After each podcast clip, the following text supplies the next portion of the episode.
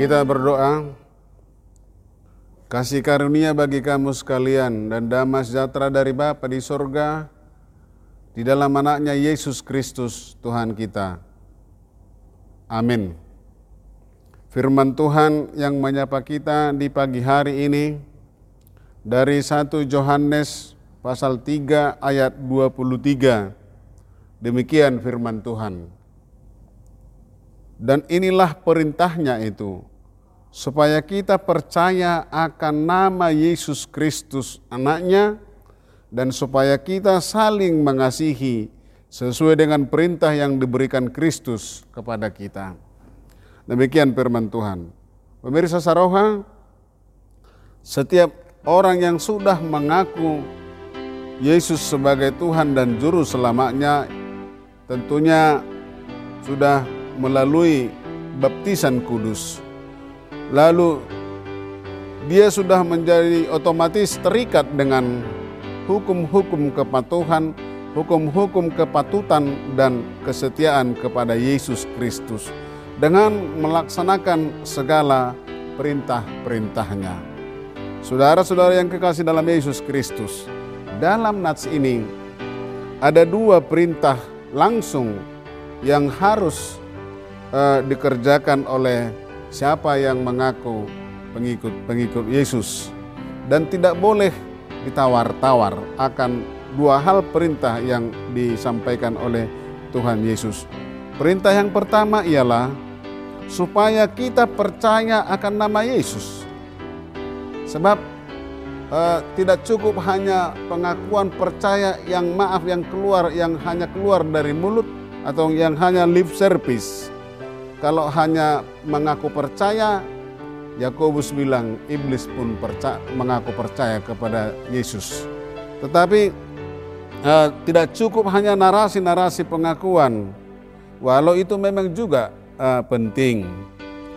Percaya di dalam uh, Allah Bapa, Anak dan Roh Kudus yang mempengaruhi dan yang menggerakkan kehidupan setiap orang percaya kepadanya Itulah uh, pengakuan percaya itu menggerakkan kehidupan, mempengaruhi kehidupan setiap pribadi lepas pribadi uh, yang bertitik tolak di dalam Yesus Kristus.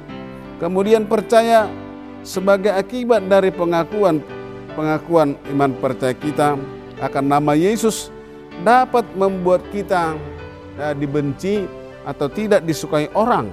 Lihat misalnya bagaimana posisi kita di mana kita berada, mungkin secara luas bagaimana kita misalnya di tengah-tengah negara kesatuan Republik Indonesia ini. Eh, ketika kita mengaku eh, iman percaya kita misalnya, sering kali kita eh, mendapat perlakuan diskriminatif. Kemudian yang kedua, apa perintah yang kedua dalam nas ini? Yaitu supaya kita saling mengasihi. Kalimat ini saudara-saudara sudah sering kita dengarkan. Banyak syair, banyak syair lagu yang uh, menggambarkan, menyanyikan tentang mengasihi. Kita sering misalnya uh, melantunkan lagu Aku mengasihi Engkau Yesus tentang uh, bagaimana mengasihi itu. Lalu pertanyaannya apakah cukup dengan syair atau narasi lagu pujian dengan uh, kita menyanyikan mengasihi itu?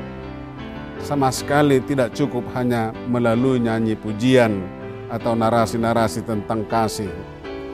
Tetapi eh, supaya kita saling mengasihi lebih kepada perbuatan atau lebih kepada pengorbanan.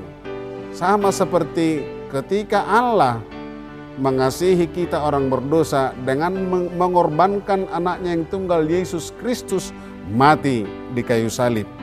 Nah itulah landasan, itulah dasar bagaimana setiap kita pribadi lepas pribadi orang Kristen pengikut Yesus uh, mau berkorban uh, terhadap saudara-saudaranya, terhadap temannya.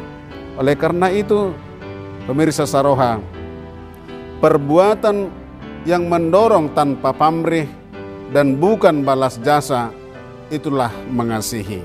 Oleh karena itu berkorban untuk orang lain adalah sesuatu yang harus uh, dijalankan, yang harus diteladani uh, orang Kristen bagaimana Yesus berkorban untuk kita.